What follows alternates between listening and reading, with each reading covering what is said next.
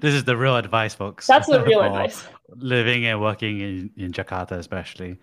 Um, and so, you know, I think I still want to kind of ask the questions like, why Gojek? Because at that time, you know, it was obviously a startup. There was growth that was visible. There was obviously the Uber benchmark. Uh, I don't know. But it wasn't necessarily a slam dunk. Yeah, yeah. I mean, so what, why, why, why did, why do you make that choice to do that? Because it was a two, it's a double move, right? It's a move in, well, triple move actually. It's a move in terms at a time geography, obviously. Um, it was a move in industry as well. Um, into tech. And then lastly, obviously, it was a change in role as well. So talk, talk us through like what was that, you know, dynamic?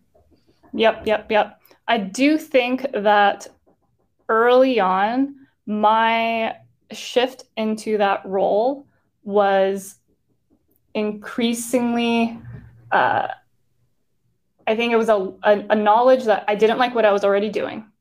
I knew I wanted to get closer into tech.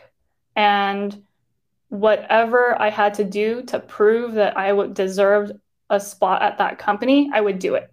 And so I knew that I was taking a chance on the company, but they were also taking a huge chance on me because, like you said, I had never done that role before. When I got the job offer, I was like, I actually called Kevin, um, the CEO, and I said, um, I just want to let you know, I don't know what you're expecting from me, but I'm not sure I can do all of this stuff. And he actually cut me off. And he was like, hey, don't worry about it. We're all kind of doing this for the first time too. And that gave me so much relief.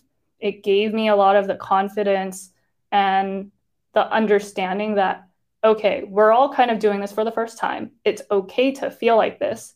I just need to do like my damn best and if I have done that, then I can be very proud of myself.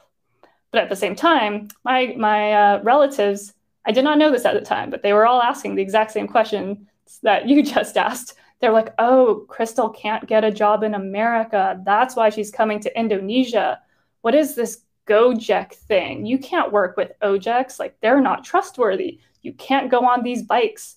Um, and I mean, five years later, people are like, my niece works at Gojek. She was an early employee. They're really excited about it.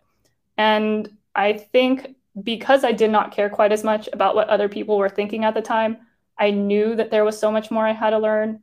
And I was willing to like basically be at the bottom rungs of the ring to get there. I didn't care. I was not listening to them. I didn't even hear them. And I really focused on am I learning something? Am I enjoying it? And the answer to that was basically yes, every single day for five years.